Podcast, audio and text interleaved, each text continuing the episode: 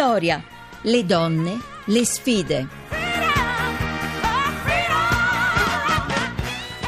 Le 17.32 seconda parte di Vittoria ed è naturalmente con noi Valeria Palermi, la direttrice di Di Repubblica che rimane con noi fino a domani, con cui affrontiamo adesso un tema ovviamente legato all'attualità. Bentornata Valeria Palermi. Buonasera Maria Teresa, a te e ai tuoi ascoltatori. Allora, io vorrei intanto mettere a fuoco eh, con te la, l'argomento che probabilmente è veramente attinente a tutto il dibattito che si è svolto fino adesso eh, da questi microfoni, perché stiamo parlando di una misura che riguarda eh, lo stalking, il braccialetto elettronico al molestatore e novità, o perlomeno una delle prime novità per il nostro paese, anche alla vittima, perché che per poter evitare altre aggressioni la donna ha accettato di indossare questo braccialetto che si attiva quando il gemello, che è quello che viene dato allo stalker, è a meno di una certa distanza. Ne vogliamo parlare? Che cosa succede? Spieghiamo un po'.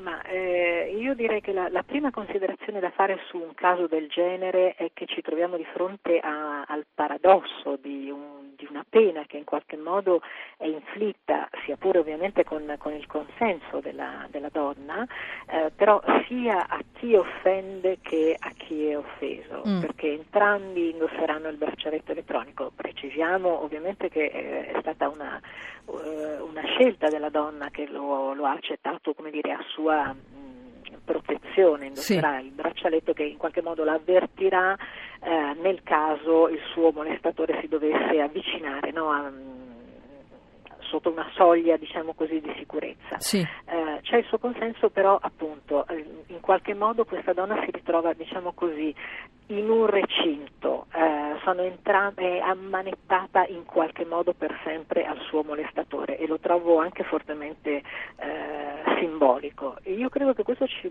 possa far riflettere sul fatto eh, più in generale che ho l'impressione che, che le donne, le vittime in Italia si sentano molto sole eh, non protette da un contesto sociale, cioè perché si arrivi a una misura del genere con il consenso della vittima. Eh, Significa che è molto, molto, spaventata di sicuro. Sì prima sì. di tutto, e poi sola, come metti tu in, eh, in, rilievo, in una zona, tra l'altro dobbiamo ricordare che è nel veneziano, è un paese del veneziano e tutto questo, dicevi tu, giustamente è stato possibile proprio per, con il consenso della parte offesa del reato di stalking, cioè di persecuzione, di atti persecutori. No? Noi diciamo stalking, ormai abbiamo acquisito questo termine che è veloce, sbrigativo, ma in realtà quando tu pensi a un atto persecutorio forse ti fai di più l'idea di che cosa possa significare sopportare violenze, appostamenti, telefonate, messaggi, no?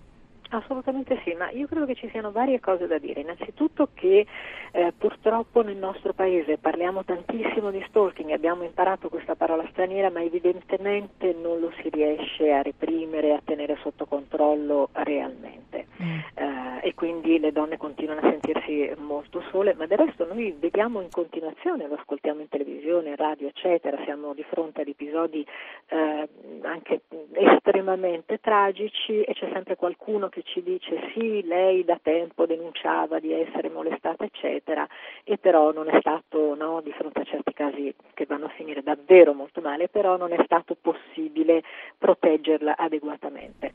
Eh, questo è un primo fenomeno. C'è poi forse il fatto che in Italia non c'è mai davvero la certezza della pena, cioè certe sì. cose non vengono poi mai punite con effettiva eh, efficacia. L'impressione che ci sia molto garantismo nei confronti dei colpevoli, eh, ci sia un po' meno attenzione nei confronti delle donne. Mm, vorrei dire una cosa anche un po' forte che mi spiace dire, forse noi continuiamo da qualche parte remota nel nostro cervello ad avere una memoria del delitto d'onore, per cui i reati commessi nei confronti delle donne sono sempre un po' meno gravi. Chissà se c'è altri. questo retaggio, però è una um, riflessione che insomma ci mm, invitiamo a fare a tutte le nostre ascoltatrici e i nostri ascoltatori.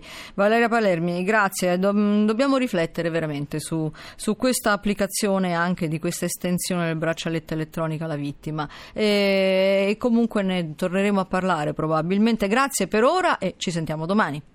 Grazie a voi, a presto, grazie. E ora spazio all'attualità di cultura di spettacolo, comunque dedicata a qualche evento che sia di interesse per le donne e naturalmente come ogni pomeriggio ce ne parla Maria Grazia Putini che ci introduce ad un altro spazio al femminile. Benvenuta Maria Grazia. Buonasera Maria Teresa e naturalmente buonasera anche a voi tutti. Parliamo di immagini di donne, anzi parliamo di Liberty. Liberty le donne lo amano tantissimo. Al telefono c'è Federica Franceschini che fa parte della direzione artistica della Fondazione Palazzo Magnani di Reggio Emilia. Lì c'è eh, una mostra che peraltro è stata frequentatissima e quindi prorogata fino al 2 aprile, una mostra che si intitola appunto Liberty in Italia. Eh, Franceschini, buonasera prima di tutto. Tra la fine buonasera dell'Ottocento. Allora, tra la fine dell'Ottocento e l'inizio del Novecento, le donne cominciano a cambiare, anche in Italia. Come lo raccontano i quadri dei pittori liberti questo fatto? Beh, sicuramente eh, è interessante osservare come la donna sia un soggetto prediletto per l'arte liberty, e già questo è un elemento interessante, ossia ehm, proprio per questa idea di bellezza e armonia che liberty vuole diffondere nella società e tra le persone. La donna liberty è mh, mm, sicuramente vista in chiave moderna, ma mh, mm, in due aspetti di questa, di questa figura insomma, della donna. È al tempo stesso una vergine angelica dotata di grazia, dolcezza e candore. Ci sono delle opere come quelle di Bocchio, di Noci, due artisti molto interessanti che le ritraggono nell'intimità della casa, in attesa di, eh, di qualcosa e, e, diciamo assorte. E dall'altra parte vengono ritratte come ammiccanti peccatrici in opere come quelle di Barbella o di Innocenti, ritratte in pose lascive o seducenti con nudità che poco lasciano all'immaginazione. Uh, prova a descriverci per favore un quadro tra quelli della mostra di Palazzo Magnani a Reggio Emilia in cui queste nuove donne del, dell'inizio del secolo scorso sono rappresentate in maniera efficace. Sì, c'è credo un'opera su tutte che rappresenta, proprio penso sia un'immagine della donna moderna, di, di, quella che sarebbe poi diventata la donna moderna.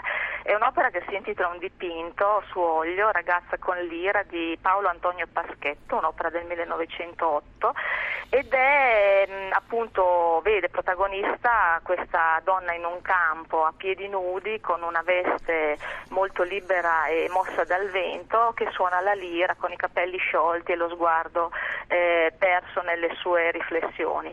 Questo è proprio, penso, il ritratto di una, di una donna hippie, di una figlia dei fiori ante litteram, una donna bellissima, libera emancipata e penso che ritragga eh, anche in modo perfetto l'ideale di libertà, di democrazia che, che, fa parte proprio di diffusione della bellezza, che fa parte del, del liberty che gli artisti hanno voluto portare avanti. E penso che connoti anche lo spirito della società dell'epoca, con un contatto penso sorprendente con i valori di, di condivisione e libertà che poi sarebbero venuti avanti nel 68 con grandi, con tanta anticipazione. C'è un'attualità nel Liberty, eh? il, il sottotitolo della mostra Artisti alla ricerca del moderno.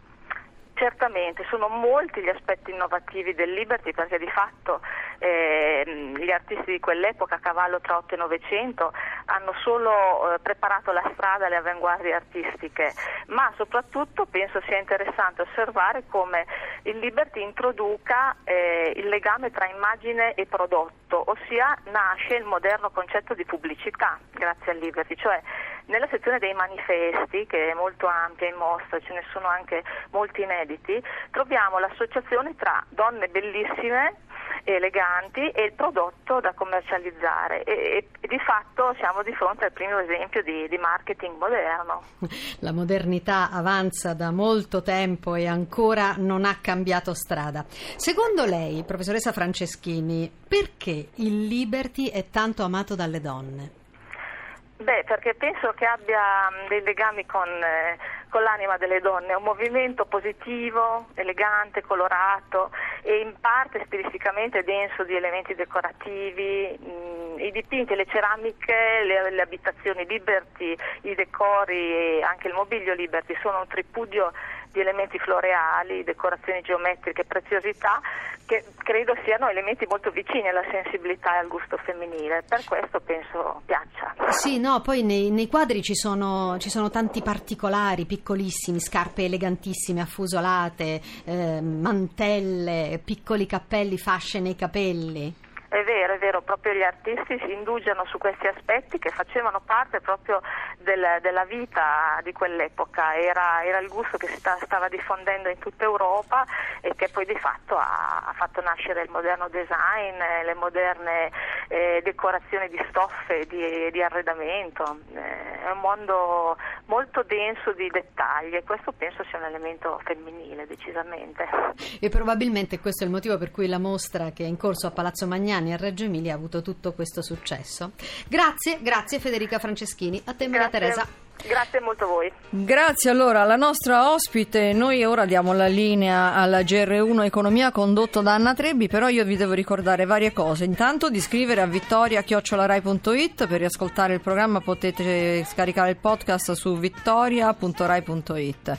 E inoltre vi ricordo che la RAI eh, promuove una nuova campagna in favore delle popolazioni colpite dal terremoto. Lo slogan è Ricominciamo dalle scuole. Aiutaci a ricostruire le scuole nelle zone terremotate terremotate del centro Italia. Dona 2 euro al numero solidale 45500. Basta un sms da telefono cellulare o una chiamata da telefono fisso. Vi salutiamo allora. E hanno lavorato a questa puntata Laura Rizzo e Luca Torrisi in redazione per l'organizzazione Rita Mari, la regia di Massimo Quaglio e il tecnico Maurizio Possanza. Io vi aspetto sempre eh, domani alle 17.05 dopo il giornale radio. Buona serata da Maria Teresa Lamberti.